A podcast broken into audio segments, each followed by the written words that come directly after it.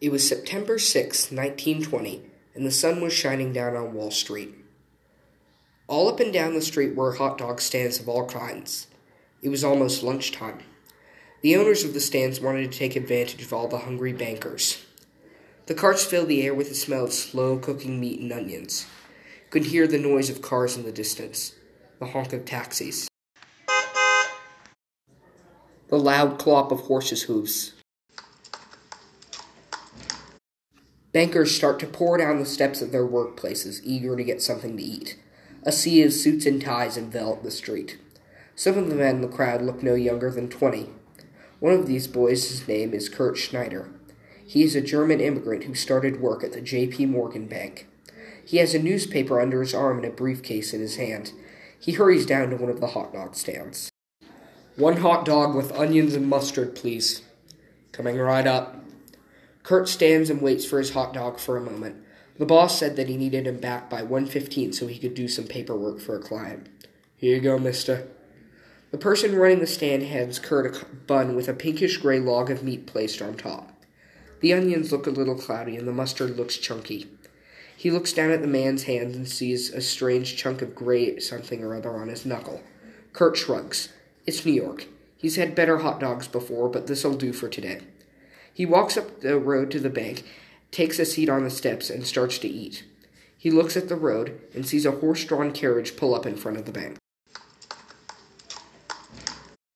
The driver looks like he's lighting a cigarette and then hops out of the carriage in the middle of the road. The driver disappears into the crowd. Kurt doesn't see his face.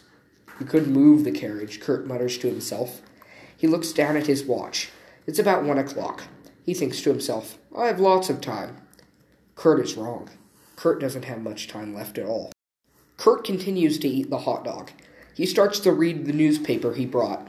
One of the headlines is talking about an Italian anarchist named Luigi Galleani. Kurt has read about these anarchists before.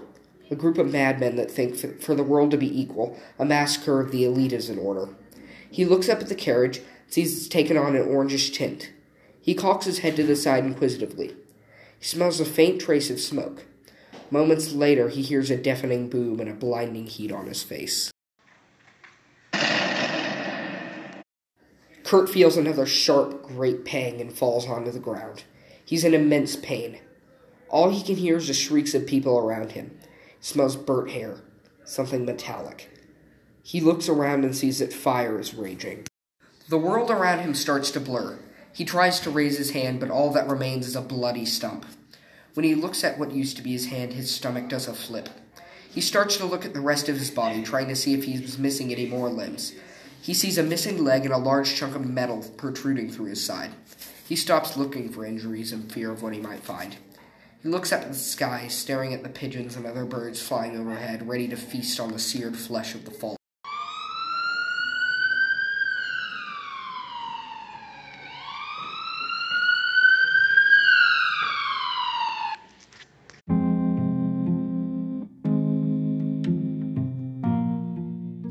Kurt Schneider is one of the 30 killed immediately at the Wall Street bombing. Over 300 were injured, and another eight would die in the hospital. The attack costed the American government $25 million in property damage. At the time of the event, it wasn't clear that the bombing was an act of terrorism at all. As the investigation went on, suspicions pointed to Luigi Galleani, an Italian anarchist. The FBI was never able to prove it. The events of September 6, 1920 were the worst terrorist attacks on, American, on Americans in the 20th century. This day, the case still hasn't been solved, and likely will never be.